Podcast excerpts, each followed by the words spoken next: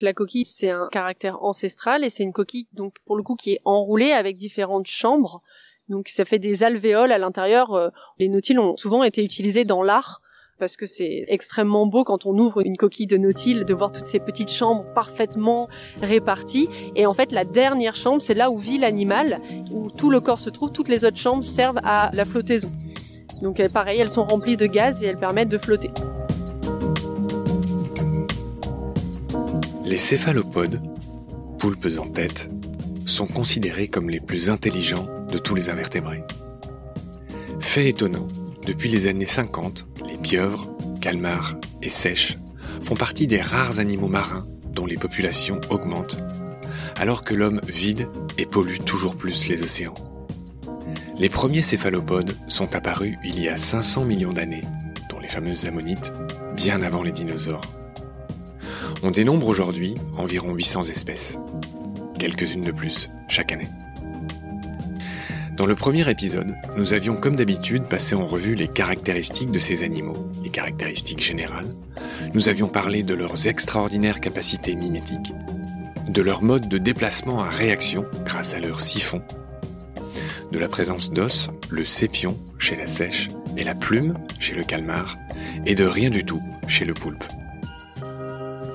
Nous avions souligné leur bluffante intelligence, entièrement cognitive, c'est-à-dire apprise, vu que leurs parents meurent avant l'éclosion, et ne peuvent donc rien leur enseigner, au contraire des mammifères comme nous par exemple. Dans ce deuxième épisode, nous allons parler des espèces remarquables, de la pieuvre à anneaux bleus, à sa cousine la pieuvre mimétique, capable d'imiter l'apparence et les mouvements de plus de 15 espèces différentes, du serpent de mer à la rascasse volante, en passant par les crabes ou les méduses. Bien sûr, nous parlerons aussi du calmar géant, le célèbre Architeutis, mais aussi du nautile, le cousin aux 100 petits bras sans ventouse, niché dans sa très belle carapace, tellement recherchée. Du nautile et aussi de l'argonaute, autre nom connu d'un animal très méconnu. L'argonaute, appelé Paper Nautilus en anglais, le nautile de papier, et dont on s'est longtemps demandé s'il ramassait des coquillages pour s'abriter, comme un Bernard l'ermite. C'est l'autodidacte et la pionnière de biologie marine Jeanne Villepreux qui a résolu cette énigme scientifique vers 1830. Ce sont bien les argonautes qui sécrètent leurs propres et délicates coquilles, et uniquement les femelles. C'est donc pour parler de ces animaux incroyables et méconnus que je suis allé retrouver Marjorie Rossian, cette scientifique qui les étudie au Muséum national d'histoire naturelle de Paris. Céphalopode chapitre 2, suite et fin. C'est parti. Rebonjour Marjorie. Rebonjour Marc. Nous nous retrouvons à nouveau dans la ménagerie du Jardin des Plantes et à la différence de la dernière fois, la panthère est là cette fois. Tu voulais rajouter quelque chose la dernière fois, on parlait du fait que les euh, céphalopodes s'adaptaient très bien aux grands changements qui se passent en ce moment, le réchauffement, etc., le manque ou la migration des poissons. Pourquoi ils s'adaptent mieux que les autres espèces? Les céphalopodes sont consommés par des grands prédateurs, par des grands poissons, par des baleines, par des requins, par des phoques, mais aussi par des grands poissons que nous on consomme. On en a consommé beaucoup, ce qui fait que ça laisse plus de place pour eux pour se développer, pour avoir peut-être un taux de survie à la naissance qui est plus important et du coup ils vont être un peu moins impactés par d'autres paramètres puisqu'ils vont être plus nombreux déjà de base à grandir et à pouvoir euh, survivre. Alors aujourd'hui à notre menu, chère Marjorie, on va passer en revue les différentes et les principales espèces de céphalopodes les plus incroyables, les plus connues ou les moins connues. Et on va commencer à tout seigneur, tout honneur par les pieuvres, par les poulpes. J'avais expliqué la dernière fois que poulpe, l'étymologie, c'est poly pousse plusieurs pieds. Poly, tout le monde là, euh, pousse, dans ce cas-là, c'est les pieds. On avait parlé de Victor Hugo, j'y reviens pas, du fait que les Français parlent de pieuvre depuis le roman de Victor Hugo, Les Travailleurs de la mer. La première dont j'ai envie que tu me parles, c'est celle qu'on voit au début de ce fameux doc que j'ai euh, signalé, qui s'appelle My Octopus Teacher, qui est un merveilleux documentaire que tu as vu. D'ailleurs, tu l'as aimé aussi ou pas? Oui, j'ai adoré. Il était, euh, il est incroyable. Je l'ai vraiment trouvé incroyable par rapport à tous les reportages qui ont été faits sur Ah, les c'est céphalopodes. beaucoup plus qu'un reportage. C'est C'est une c'est histoire une de vraie vie. histoire. Ouais, c'est une vraie histoire racontée par un type extraordinaire. Je recommande ce documentaire à tous ceux qui nous écoutent, mais alors là, sans aucune réserve, hein, c'est vraiment un des meilleurs trucs que j'ai vus ces dix dernières années, et peut-être même de ma vie. Avec euh, My Octopus at Home, qui est l'autre doc, où au début, il part plonger avec la pieuvre géante du Pacifique. Je voudrais que tu me parles un peu de cette géante de la famille des poulpes. La pieuvre géante du Pacifique, c'est la plus grande espèce de poulpe. Donc on parle pas des calamars géants, là on est vraiment que chez les poulpes. C'est une espèce qui peut faire entre 3 et 4 mètres d'envergure adulte. C'est assez immense et en moyenne ça fait 15-20 kilos quand c'est adulte. Mais euh, il y a des euh, enregistrements comme quoi ça a pu atteindre 70 kilos presque facilement je dirais. Donc c'est des géants euh, qui vivent plutôt donc dans le Pacifique, dans les eaux plutôt froides et qui sont inoffensives. Hein. Elles vont pas venir attaquer particulièrement un humain ou quelque autre personne. Ça mange du crustacé comme euh, un autre petit poulpe le ferait. Par contre, c'est curieux et c'est joueur. Donc, euh, quand ça s'approche d'une caméra ou d'un masque et que ça a des ventouses qui font euh, 6 cm de diamètre, effectivement, ça peut être un peu plus dangereux. Oui, du coup, ça me fait penser qu'effectivement, on voit dans ces docs que les poulpes raffolent des crabes et qui développent des stratégies pour les capturer. Mais là encore, qui sont des preuves d'intelligence hors du commun. Est-ce que tu peux nous en citer quelques-unes? Dans My Octopus Teacher, on voit justement cette petite pieuvre essayer plusieurs techniques d'approche. Souvent, il peut y avoir du camouflage. Donc, ils se camouflent, ils se postent près des endroits où il y a des proies, et ensuite, ils vont euh, venir la recouvrir, se mettre par-dessus, et l'attraper et la diriger directement vers le bec. Après, euh, ils peuvent aussi directement attraper avec les bras en balançant les bras très rapidement sur la proie pour l'attraper et pour la coincer. Mais il y a, y a des dizaines de possibilités. En fait, presque j'ai envie de dire à chaque personnalité et à chaque caractère euh, à sa technique de chasse. On va enchaîner sur une autre espèce, le poulpe commun tout simplement, hein, celui qu'on voit à peu près partout dans les documentaires, même dans la Méditerranée, toi et moi on en a vu. Qu'est-ce que tu peux me dire sur le poulpe commun? C'est l'espèce qu'on a certainement le plus étudiée puisque on l'a facilement en aquarium. C'est à lui qu'on fait faire euh, des tests de labyrinthe, euh, des tests d'intelligence. Euh, C'est lui qu'on va croiser dans des petites profondeurs quand on est plongeur et qui va venir avec son petit bras nous attraper le doigt.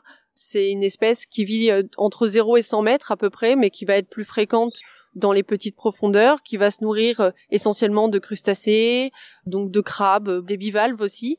Il va venir percer la coquille et aspirer en fait le muscle du bivalve euh, à l'intérieur. C'est une espèce qui est à la fois très commune mais euh, très amusante parce que elle a tout de l'ami qu'on peut se faire en fait euh, quand on va plonger quoi. Alors tu te souviens, dans les docs que j'ai déjà mentionnés et rementionnés, ils expliquent que les plongeurs expérimentés savent reconnaître la tanière d'un poulpe aux débris de crabes et de coquillages qu'on trouve devant, parce que évidemment elle rejette tout ce qu'elle mange pas. Et c'est là qu'ils montrent à un moment donné avec quelle précision le poulpe sait faire un tout petit trou dans une coquille, exactement là où il faut pour que le bivalve s'ouvre. Ça m'a frappé. Là aussi, c'est du travail d'orfèvrissime. C'est incroyable. Et c'est surtout qu'il faut se dire que personne ne leur a appris. C'est à eux de découvrir par eux-mêmes où est-ce qu'il faut percer exactement pour que ce soit efficace et pour qu'ils puissent se, nourrir. C'est ça qui est assez incroyable. J'insiste encore pour dire que ce qui est étonnant dans l'intelligence des poulpes, ce sont des animaux qui vivent très peu de temps. Ils vivent entre 1 et 2 ans. Et pourtant, ce sont parmi les animaux les plus intelligents du monde. Et en plus, c'est une intelligence qui est acquise. Elle n'est pas enseignée par un parent puisque tu l'as très bien expliqué la dernière fois. La maman meurt en général bien avant que les œufs éclosent. Donc c'est ça le grand mystère que se posent les scientifiques, c'est comment un animal fait pour être aussi intelligent alors qu'il vit très peu de temps d'une part et que d'autre part il n'est pas élevé. C'est vrai que c'est assez bluffant. Ils sont capables aussi d'observer d'autres euh, poulpes. Par exemple, un poulpe qui va en croiser un autre est capable d'observer une technique de chasse, de camouflage pour échapper à un prédateur, par exemple. Il serait capable de la reproduire. En fait, il y a eu pas mal d'expériences aussi en laboratoire qui ont été faites sur deux poulpes qui sont dans des aquariums séparés. Un poulpe qui va apprendre, par exemple, à ouvrir un bocal, comme on voit souvent. L'autre qui le regarde, il va être capable d'ouvrir presque directement le bocal en ayant vu son congénère faire il va pas prendre le temps de la réflexion, de chercher comment ça s'ouvre, quel est le mécanisme. Non, il a vu l'autre le faire. Du coup, il va être capable de le reproduire par mimétisme presque instantanément. Ça me fait penser au test connu avec la tache sur le front qui s'appelle le test du miroir, qui montre que les animaux ont conscience d'eux-mêmes, ce qui n'est pas donné chez tous les animaux. C'est même très très rare. On va enchaîner sur les différentes espèces de pieuvres. Je voudrais que tu me parles d'une pieuvre célèbre, la pieuvre à anneaux bleus, qui est très spéciale pour une raison que tu vas nous expliquer maintenant. En fait, la pieuvre à anneaux bleus, c'est la seule pieuvre et même le seul céphalopode connu actuellement qui est capable de tuer un homme avec son venin. Presque tous les céphalopodes ont une glande salivaire qui contient du venin, mais qui n'est pas dangereuse pour l'homme et qui sert uniquement à paralyser les proies au moment de la prédation. Par contre, la pieuvre à anneau bleu, c'est une petite pieuvre extrêmement jolie, il faut le dire, qui vit entre l'Australie et le Japon à peu près, qui fait entre 10 et 20 cm, qui est toute jeune avec de jolis anneaux bleus et qui a un venin qui peut tuer l'équivalent d'une vingtaine d'hommes en quelques dizaines de minutes s'il n'y a pas d'assistance respiratoire puisqu'elle a une toxine qui est euh, la même que celle du fougou, le poisson ballon, euh, le fougou qui doit être préparé d'une manière extrêmement précise, sinon c'est la mort directe pour tous ceux qui seraient tentés de le consommer. Oui, et a priori chez la pieuvre à anneaux bleus, en plus, elle serait euh, totalement toxique. Enfin, on pourrait pas du tout la consommer de par la présence de ce venin dans la glande salivaire. C'est donc une morsure qui n'est pas particulièrement douloureuse sur le coup, mais qui entraîne paralysie et arrêt respiratoire et donc euh, la mort. Tu l'as dit, hein, c'est la beauté du diable. Hein. C'est une pieuvre qui est petite, qui est magnifique. Elle a des anneaux bleus métalliques, d'une beauté à couper le souffle, mais elle est aussi très dangereuse. Est-ce qu'il n'y aurait pas là une espèce de leçon? On a presque fini avec les pieuvres. Toi-même, tu as souhaité parler de la pieuvre mimétique. Oui, parce que parmi les pieuvres notables, j'ai envie de dire, celle-ci est assez incroyable. C'est une pieuvre qui a des très très longs bras, qui est noire et blanche, et qui est capable d'imiter presque une dizaine d'espèces d'animaux totalement différents, puisqu'elle peut imiter à la fois le serpent marin, euh, elle peut imiter un poisson plat, elle peut imiter une rascasse volante, elle peut s'enterrer et réapparaître un mètre plus loin et imiter un ver marin. Enfin, elle peut imiter tout un tas d'espèces et ça c'est pareil. On sait même pas si elle les a déjà croisées ces espèces. On ne sait pas comment elle fait pour savoir à quel moment elle doit imiter telle espèce pour se prémunir d'une prédation ou pour euh, elle-même euh, attaquer une proie. Je pense qu'on a fait le tour des poulpes, pieuvres, les plus représentatifs. On a encore pas mal d'animaux à passer en vue, donc on va laisser là les poulpes. Il y a à peu près 200 espèces sur les 800, donc il y a à peu près un quart, c'est des poulpes. Et on va enchaîner sur l'autre célébrité du monde des céphalopodes, bah, c'est le calmar. Et là, c'est 300 espèces. Et donc, en premier lieu, je voudrais que tu nous rappelles les différences notoires entre les poulpes et les calmars. Alors, les poulpes ont huit bras et pas de tentacules, alors que le calamar a huit bras et deux tentacules, donc deux bras modifiés qu'il peut projeter pour attraper des proies. En plus de ça, le calamar est plutôt un grand nageur. Il ne peut pas rester au fond et ne pas bouger, alors que le poulpe est plutôt sédentaire et il va se cacher dans un trou sans bouger et y passer sa vie. Ce qui me fait penser que le calmar est souvent grégaire aussi. Hein. Il vit en groupe. Il y a certaines espèces qui sont grégaires, pas toutes, mais il y en a certaines, oui. Beaucoup plus que chez le poulpe qui vit tout seul. Alors, chère Marjorie, qui dit calmar, dit calmar géant. Évidemment, c'est un morceau de choix dans notre émission d'aujourd'hui.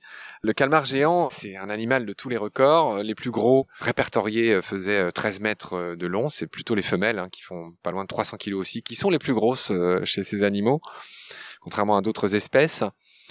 Les yeux du calmar sont les plus gros yeux du monde animal. Hein, c'est la taille d'un ballon de basket. Et je veux bien que tu nous expliques pourquoi le calmar géant a de si gros yeux. Alors pourquoi Je pense que je n'ai pas encore une fois euh, la réponse absolue, mais par contre il y a des hypothèses qui ont été émises. De manière générale, la vue est un sens assez développé chez les céphalopodes. Avoir de si grands yeux en vivant à grande profondeur permettrait de capter un C de lumière pour détecter la présence par exemple de cachalots qui pourraient se trouver presque à 100 mètres de distance et qui sont les prédateurs privilégiés des calamars géants. Ah d'accord. Là pour le coup tu m'apprends quelque chose. Donc plus pour se protéger que pour chasser finalement a priori, on n'est même pas trop sûr de savoir ce que ça mange un calamar géant, mais de sûr, euh, on sait qui les mange. Et les cachalots, eux, euh, viennent les attaquer et se battent même euh, assez férocement avec les calamars géants. On voit souvent sur les la peau des cachalots des marques de des becs des calmars ou alors des ventouses qui se sont agrippées sur sur leur peau. Celles et ceux qui nous écoutent se souviennent peut-être de la super émission que j'avais faite avec François Sarano, où il nous expliquait qu'en effet, euh, la plupart des cachalots avaient des marques parfaitement rondes de ventouses de calmar qui pouvaient faire jusqu'à 20 cm de diamètre sur cette peau très sensible qu'ont les cachalots. J'en profite pour saluer François au passage, avec qui on va sans doute refaire bientôt une émission. Back to the calmar géant. Donc c'est Architotis. Architotis dux, oui. Et il y a une autre espèce qui s'appelle le calmar colossal, qui est Mesonicototis hamiltoni. On appelle calamar géant à partir du moment où on dépasse le mètre. Il y a plein de petits calamars géants, mais les deux plus grandes espèces de sur dépassent les 5 mètres et notamment Architotis qui fait en moyenne entre 6 et 12 mètres. Après, c'est vrai que Architotis est un peu plus connu. On a un peu plus d'informations sur Architotis que sur Mesonicototis. Oui, j'en profite pour dire que la science qui s'intéresse aux pieuvres, aux calmars, aux céphalopodes en général s'appelle euh, la teutologie, T-E-U-T-H-O, logie, qu'on retrouve dans Architotis, qui doit signifier quelque chose comme le grand calmar. Le grand calmar. En grec. Alors, euh, oui, calmar géant, hein, il y a quand même d'autres choses à dire. On les a longtemps retrouvés morts, échoués sur des plages, et on a beaucoup élucubré, puisqu'ils étaient déjà à moitié décomposés. C'est qu'en 2004 qu'un japonais a réussi à les filmer à 900 mètres de profondeur alors je sais pas c'était lequel, euh, c'était le colossal ou le géant, tu pourras peut-être me le dire. Mais c'était la première fois. Et depuis on l'a filmé euh, plusieurs autres fois. Est-ce que tu as quelques billes là-dessus? Oui, c'est bien Architotis qui a été filmé par un japonais la première fois. Il a été filmé l'année dernière pour la seconde fois et pour la première fois euh, dans les eaux américaines au niveau du golfe du Mexique. Il a été filmé avec un robot sous-marin, encore une fois, qui était en exploration autour des 700 000 mètres de profondeur, je crois. Et ils ont filmé pendant près de 24 heures pour avoir 30 secondes de vidéo où on voit des bras attraper le leurre lumineux qu'ils avaient mis. On pense que c'était un architotis. Mais c'est tout. Comment t'as dit qu'il s'appelait le deuxième? Mésonicotetis. Ok, donc ça c'était pour le calmar qui aurait inspiré le fameux mythe du kraken. Oui, c'est ça. On l'avait raconté ça aussi. Ok, donc ça c'était pour les calmars. Est-ce qu'il y a d'autres choses à dire sur les calmars avant qu'on enchaîne sur nos amis les sèches? Une chose qui est assez intéressante chez le calamar géant aussi, c'est que on pensait au départ qu'il y avait une vingtaine d'espèces de calamars géants qui étaient réparties autour du globe. Et en fait, aujourd'hui, grâce à des analyses génétiques, on s'est rendu compte que c'est qu'une seule et unique espèce. Et certains scientifiques ont émis l'hypothèse que ce soit même une seule et unique population qui soit dans le monde entier, en fait. Et que les œufs soient très bien dispersés par les courants et qu'on puisse avoir une seule et unique population. En fait, il y a une diversité génétique très faible.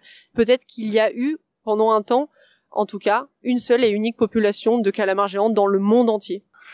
Depuis tout à l'heure, moi je dis calmar et toi tu dis calamar. Le vrai terme c'est calmar, mais c'est un abus de langage.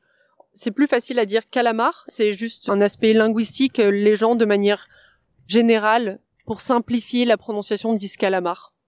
J'ai pris l'habitude de dire calamar moi aussi. Eh bien, on va laisser là nos calamars ou calmars. J'aimerais qu'on parle maintenant des sèches. On a évoqué plusieurs fois déjà la plus jolie d'entre elles, sans doute, qui est toute petite, qui est de toutes les couleurs, qui a une technique de chasse foudroyante. Tu parlais de 15 millisecondes la dernière fois pour lancer un tentacule sur ce qui veut attraper des petits crabes en général, des petites crevettes. Ça, c'est la sèche flamboyante. Est-ce qu'on commencerait pas par elle? Ce qui est assez intéressant, c'est que ces couleurs sont a priori euh, pas dédiées au camouflage, puisque au contraire elle est très voyante, même si donc elle peut se camoufler, elle peut changer de couleur. Elle a aussi des couleurs très flashy qui rappellent un peu les techniques des animaux euh, venimeux. Donc euh, il y a des hypothèses de certains scientifiques qui pensent qu'elle pourrait être toxique et extrêmement toxique à la consommation pour les autres espèces et que ce serait un moyen pour elle de signaler que bah vaut mieux pas la manger quoi. Alors on la trouve où la sèche flamboyante? Il y en a évidemment pas en Méditerranée. Non, plutôt en Australie. C'est une espèce qui est plutôt dans les eaux tropicales, en fait, dans les eaux chaudes. Et en général, ces espèces-là sont souvent en Australie. Qu'est-ce que tu entends par ces espèces-là? C'est comme la pieuvre à anneaux bleus, les espèces qui sont plutôt toxiques de manière générale et un petit peu dangereuses euh, se retrouvent euh, assez souvent dans les eaux australiennes. Ce que tu dis est très juste et s'étend à pas mal d'autres catégories du vivant. Les serpents australiens sont connus pour leur dangerosité. L'Australie est un continent qui réunit une population d'animaux venimeux qui est sans doute la, la, plus, grande. la plus dangereuse au monde et aussi la plus intéressante, bien sûr, d'un point de vue d'éthologue ou d'une personne qui étudie les animaux. Alors, du coup, la transition est toute trouvée. Tu as tenu à parler aussi de la sèche géante d'Australie. C'est la plus grande sèche qui existe qui peut euh, faire plusieurs kilos également et qui peut atteindre quasiment un mètre. C'est quand même des sèches qui sont incroyablement grande par rapport aux espèces les plus communes qu'on a dans le commerce. Une sèche, ça fait jamais un mètre de long. Et c'est des espèces qui chassent de jour et qui vont, elles, a priori, j'ai vu un reportage d'ailleurs, euh, il me semble que c'était sur Arte, un reportage d'une sèche géante d'Australie, Sepia apama, qui va chasser la pieuvre à anneaux bleus alors qu'elle est extrêmement toxique. A priori, la sèche géante ne serait pas sensible à sa toxicité. C'est rigolo, ces intrications, ces liens bizarres entre animaux de la même famille, enfin en tout cas cousins. C'est assez répandu chez les céphalopodes, il y a énormément de cannibalisme en fait, quasiment même chez les espèces de taille moyenne à grande, il y a presque toujours consommation d'individus de la même espèce qui sont plus petits ou euh, d'autres espèces de céphalopodes euh, rencontrées dans les eaux. Alors il faut aussi qu'on parle tout simplement de la sèche commune qui donne plusieurs choses connues, l'os de sèche que tous les possesseurs de serins et autres canaris connaissent. On l'a tous trouvé sur les plages. Tu peux rappeler l'origine de cet os? L'os est le résultat de la réduction et de l'internalisation de la coquille qu'avaient les ammonites dans euh, le registre fossile. C'est un os qui leur permet de flotter et qui leur permet donc de se déplacer sans avoir à dépenser d'énergie pour se maintenir à flot. C'est pour eux, ça peut être rempli de gaz et donc ça permet de gérer la flottabilité. Ah ok, encore un truc que je savais pas. Merci pour ça. Alors les sèches fournissent aussi le fameux sépia. Oui, l'encre qu'on va consommer dans le risotto ou euh, dans, ce que tu veux. En soi, l'encre, ce n'est pas euh, propre à la sèche c'est la sèche qu'on utilise pour l'encre, mais on pourrait très bien utiliser l'encre du calamar ou l'encre du poulpe au même titre que celle de la sèche. Alors je me demande si ce serait pas le moment de parler de notre fameux vampiromorphe que j'ai découvert en préparant cette émission. Vampirotetis, c'est le seul représentant donc des vampiromorphes ça pourrait être quelque chose qui se rapproche d'un poulpe. Il vit plutôt dans les abysses. Il a de très grands yeux euh, qui lui permettent de capter euh, de la lumière. Il a des bras relativement courts, mais tout attachés les uns aux autres, en fait. Il a des petites cires sur les bras qui lui permettent d'attraper sans faire aucun effort la neige marine, en fait, tout ce qui est détritus microscopiques qui tombe dans la colonne d'eau. C'est une espèce qui est assez mystérieuse et qui a vraiment cet aspect-là de vampire. C'est pour ça qu'il s'appelle Vampirotetis infernalis. Il a vraiment un nom de démon. Pour le coup, il est très amorphe. Les images qu'on a de lui sont jamais euh, d'un grand nageur très actif. Il est plutôt à se laisser couler dans la colonne d'eau et qui mange des détritus. C'est une espèce qui est assez euh, fascinante et surtout qui est assez différente des autres euh, céphalopodes connus actuellement. J'ai lu qu'il y a certains céphalopodes qui peuvent se déplacer un peu comme des hélicoptères dans la colonne d'eau, comme tu disais. Et comment ils font ça? J'ai pas bien compris. Il y a des espèces qui font des migrations, c'est assez connu. Il y a des espèces qui sont capables d'aller de 1000 mètres à 2000 mètres en nageant sans aucun problème. Après, il y a des espèces qui ont notamment euh, les cirates, euh, le petit poulpe Dumbo qui est extrêmement mignon aussi et qu'on voit souvent sur les enregistrements de poulpes profonds, c'est souvent eux, ils ont des petites oreilles, enfin ou des grandes oreilles, c'est pour ça que ça s'appelle le poulpe Dumbo. Alors je m'empresse de dire que ce ne sont pas des oreilles, évidemment. Ce ne sont pas des oreilles, ce sont des nageoires, mais qui fait tourner justement pour euh, se déplacer, pour s'orienter dans la colonne d'eau. Ah voilà, alors je crois que je viens de comprendre grâce à ça, il est tout à fait capable de monter et de descendre au lieu d'aller en avant ou en arrière, ce que font a priori plus les calmars, tu vois ce que je veux dire? En fait, euh, ces espèces-là ont pas forcément un mode de déplacement horizontal. Ils peuvent se déplacer verticalement et ils ont ces nageoires qui leur permettent de s'orienter dans la colonne d'eau. Et c'est là, ça fait partie de ces rares moments où je me dis, ah, c'est dommage qu'on n'ait pas la vidéo parce que tu viens de faire le geste avec tes petits bras musclés et c'était assez drôle. Je renvoie euh, ceux que ça intéresse, vous trouverez plein d'images et plein de vidéos de ce petit Dumbo euh, qui s'appelle comment en vrai? Euh. Grimpotetis et dont il y a plein d'espèces. Hein. Des Grimpotetis, il y en a pas tant, mais c'est une espèce qui est très caractéristique, oui. Euh. Très mignonne, effectivement, qui s'appelle aussi Casper, je crois. C'est une autre famille encore. Parle un peu de Casper, du coup. Ça fait partie des cirates. Chez les poulpes, il y a deux groupes. Il y a les cirates et les incirates. Ce sont plutôt des poulpes assez gélatineux ils ont donc ces nageoires que n'ont pas les poulpes incirates, donc le poulpe commun n'a pas de nageoires. Et euh, ce sont des espèces qui vivent souvent dans des milieux très profonds, des milieux extrêmes de manière générale. On les trouve près des cheminées hydrothermales, notamment bah, le poulpe casper, c'est dans ces zones-là qu'on les retrouve. Au niveau des cheminées hydrothermales, ou à très grande profondeur, Grand Potetis a été retrouvé jusqu'à 7000 mètres dans la fosse de Java. C'est presque le fond de la fosse des Mariannes quand même. ok, je suis content qu'on ait parlé de Casper, de Dumbo. Voilà, on, a très peu parlé de Graneledon boreo pacifica, le fameux petit poulpe euh, qui a le record de couvaison, de soins maternels qu'elle porte pendant quatre ans quasiment sans se nourrir, posée sur ses œufs, elle les défend contre tout. Elle meurt au bout de quatre ans. En fait, c'est assez intéressant parce que c'est une observation unique qui a été faite, puisque cette euh, espèce-là a été observée à peu près dans la même zone, un peu plus loin. On a observé des agrégats en fait de femelles qui couvaient les œufs, mais jamais on a observé un temps de couvaison aussi long. En fait, comme la température est très basse, le temps de développement est beaucoup plus long et son métabolisme à elle est beaucoup plus lent ce qui fait que ça lui permet en fait de se maintenir en vie pendant quatre ans sans avoir vraiment d'activité tout en protégeant ses œufs. Je voudrais qu'on enchaîne sur les nautiles, qui ont un joli nom, le nautile. Donc je disais que la classe des céphalopodes se divisait en deux sous-classes. Hein. Donc il y a tous ceux dont on vient de parler, les décapodes, les octopodes, les poulpes, les sèches, les calmars, etc., qui n'ont pas de coquille externe et qui ont deux branchies. Et puis il y a l'autre euh, sous-classe euh, qui est celle des nautiles et des ammonites. Les ammonites ont disparu depuis longtemps, hein, nous en parler, c'est des fossiles. Et voilà, et donc les nautiles ont cette particularité d'avoir encore leur coquille externe qui est ce qui est resté de leur ancêtre commun. Je veux bien que tu nous racontes ça. La coquille, c'est un caractère ancestral et c'est une coquille, donc, pour le coup, qui est enroulée avec différentes chambres.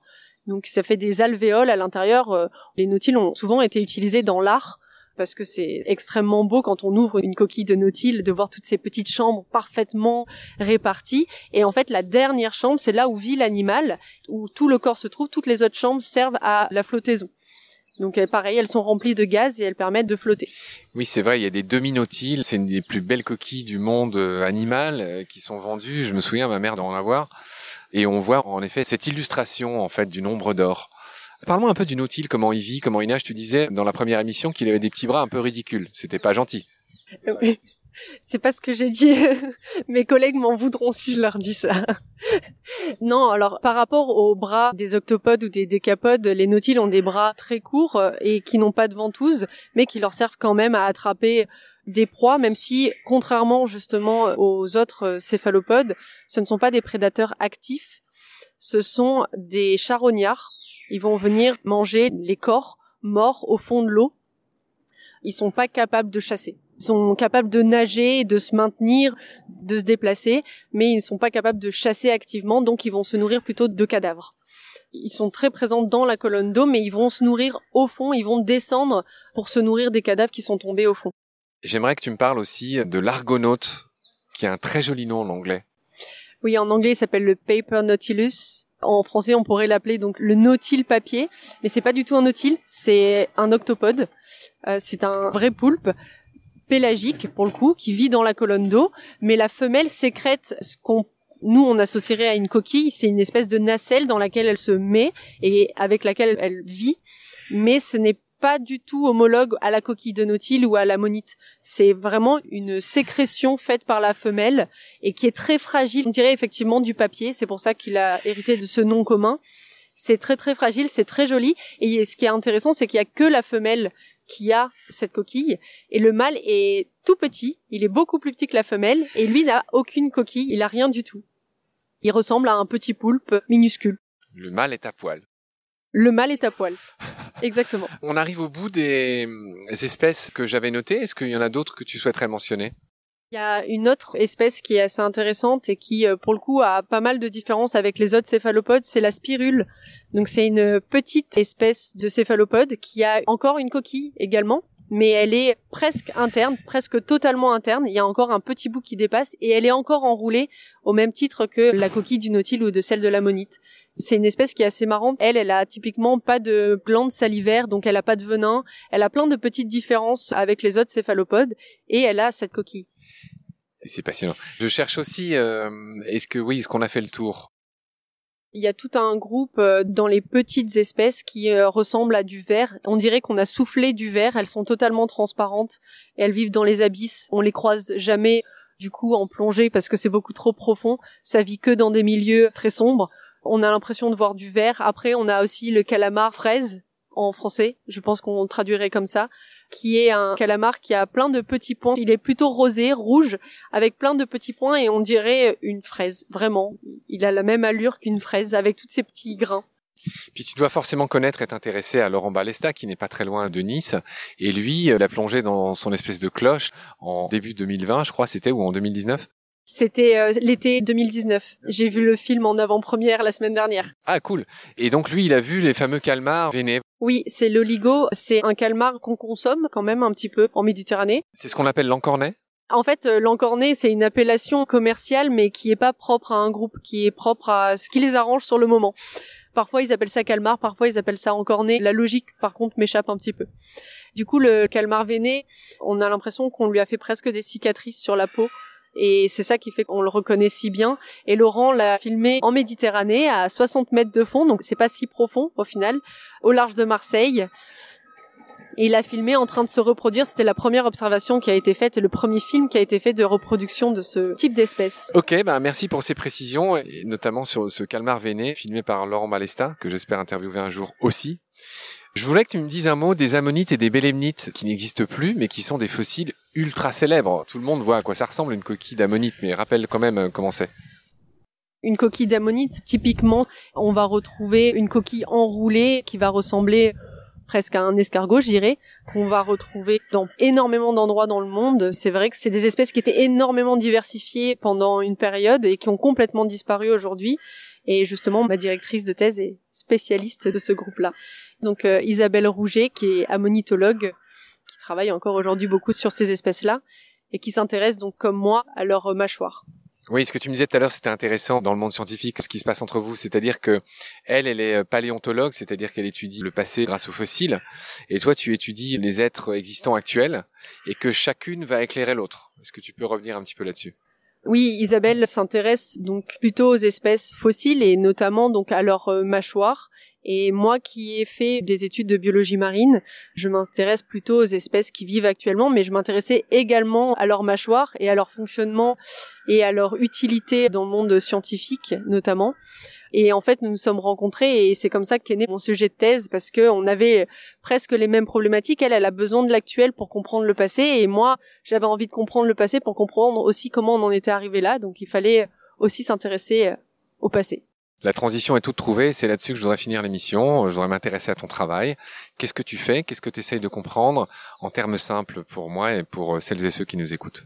Ce que je fais, c'est que j'étudie donc toutes les mâchoires de céphalopodes actuels. Il faut savoir que ces mâchoires, donc on appelle des becs, ressemblent à des becs de perroquet ce qui est intéressant, c'est que chaque espèce a une forme qui lui est propre et donc grâce à ça, on peut les identifier. On peut utiliser les becs pour plein de choses, notamment pour l'identification. Et c'est d'autant plus intéressant qu'on sait que les becs sont conservés dans les estomacs des prédateurs, alors que le reste du corps, comme c'est mou, c'est extrêmement vite digéré. Là, on va avoir des restes qu'on va pouvoir identifier. Donc, on va pouvoir savoir, par exemple, que telle baleine mange tel et tel céphalopode. Moi, ce qui m'intéresse ici, c'est à partir de la forme de ces mâchoires, essayer d'identifier des potentielles fonctions que pourraient avoir ces mâchoires-là grâce à leur forme. On imagine que un céphalopode, ça peut percer un objet, ça peut le cisailler. Pardon, ne perds pas le fil de ce que tu es en train de dire, je voudrais tout de suite rebondir là-dessus. On en a parlé. Comment fait un céphalopode, un poulpe, pour faire un tout petit trou d'horloger dans un petit coquillage avec un bec qui ressemble à un bec de perroquet. Là, je piche pas comment il fait pour euh, forer. Ben justement, c'est pas très clair. justement, ça fait partie un peu des questions qu'on se pose aussi, c'est comment on arrive à ce stade-là, sachant qu'il n'y a pas que le bec qui rentre en jeu, il y a aussi une langue râpeuse avec des petites dents qui s'appelle la radula, qu'on retrouve chez les escargots d'ailleurs. Et donc la combinaison de cette radula plus l'intervention du bec lui permet de faire un trou. Mais exactement le mécanisme qui permet de faire ce trou-là avec cette précision-là, il n'est pas encore tout à fait bien connu. Et il y a peu d'études qui ont été faites sur le fonctionnement du bec et justement c'est là que mon travail euh, intervient. L'idée c'est que j'ai un échantillonnage d'une bonne partie des formes qui existent actuellement et je fais des modèles 3D. Je reconstruis euh, numériquement des mâchoires et grâce aux muscles, j'essaye de voir comment je peux les faire bouger, quelles contraintes je peux appliquer dessus pour les faire mordre avec différentes techniques. Mais alors, pardonne-moi, j'y connais vraiment rien et c'est vraiment des remarques de profane. Mais ça me paraît étonnant que t'aies pas de spécimens vivants pour essayer de voir comment ils font.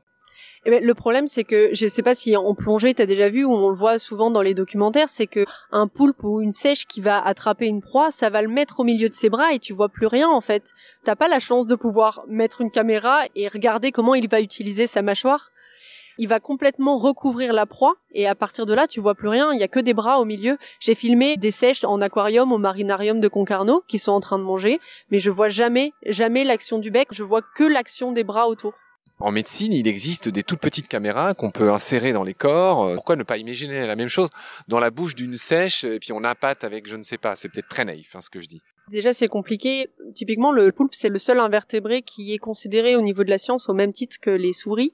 Donc, ça veut dire qu'il y a des protocoles pour l'étudier et pour faire des tests dessus. Il faut faire attention parce que c'est, comme on a dit, des animaux très intelligents qui ressentent la douleur. Donc, on peut pas faire ce qu'on veut. On va essayer de pas leur faire de mal. Ça me paraît incroyable que tu aies des modèles en 3D, qu'il faut que tu imagines, alors qu'en effet, ça paraît beaucoup plus simple d'essayer de filmer d'une manière ou d'une autre. Mais avoir l'information du bec et des muscles, ça nous permet déjà de généraliser à beaucoup plus d'espèces qu'une seule qui sera Octopus vulgaris, le poulpe commun. Et en plus de ça, ça va nous permettre ensuite de déformer les mâchoires actuelles pour qu'elles ressemblent à des fossiles. Et là, on va pouvoir se dire, ben, si en connaissant telle fonction et en la déformant pour qu'elle ressemble à tel fossile de céphalopodes qu'on connaît, peut-être qu'on va pouvoir imaginer les fonctions que pouvait avoir et donc le régime alimentaire que pouvait avoir tel fossile de céphalopode.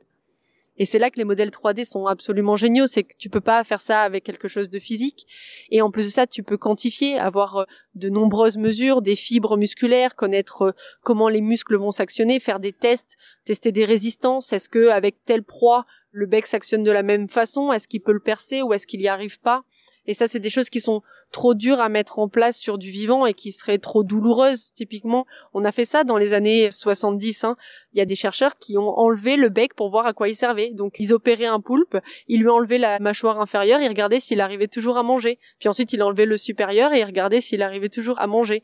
Mais c'est un petit peu barbare. Et on fait plus ça aujourd'hui. Donc, les modèles 3D sont là pour d'abord avoir accès à un très grand nombre de spécimens, pouvoir faire tout ce qu'on veut sans faire de mal à aucune espèce. Et en plus de ça, on peut un petit peu extrapoler et venir euh, s'intéresser au registre fossile. Eh ben voilà qui me rassure, cette humanité dans tes recherches. Je pense qu'on a fait le tour, Marjorie, mais évidemment, si tu penses qu'il y a d'autres choses à ajouter, c'est le moment de les dire ou de te taire à jamais. je décide de me taire à jamais. Très bien, tu prends cette option-là. Eh bien, euh, je te pose la dernière question rituelle qui concerne le titre de mon podcast, Baleine sous gravillon. Je voudrais savoir si ça t'inspire quelque chose.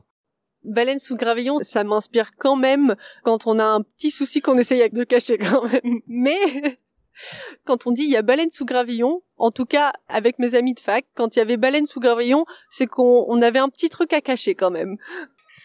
Je te remercie beaucoup du temps que tu m'as accordé, de la patience et de la gentillesse avec laquelle tu nous as expliqué toutes les caractéristiques de ces espèces incroyables que j'invite tout le monde à essayer de voir en plongée, interagir avec elles, aller voir les deux beaux docs dont j'ai parlé, euh, My Teacher Octopus et l'autre My Octopus in the House. Voilà, vous les trouverez. Grand merci et à une prochaine dans les coins de Nice, pourquoi pas pour aller plonger. Oui, merci Marc. Salut Marjorie. Salut.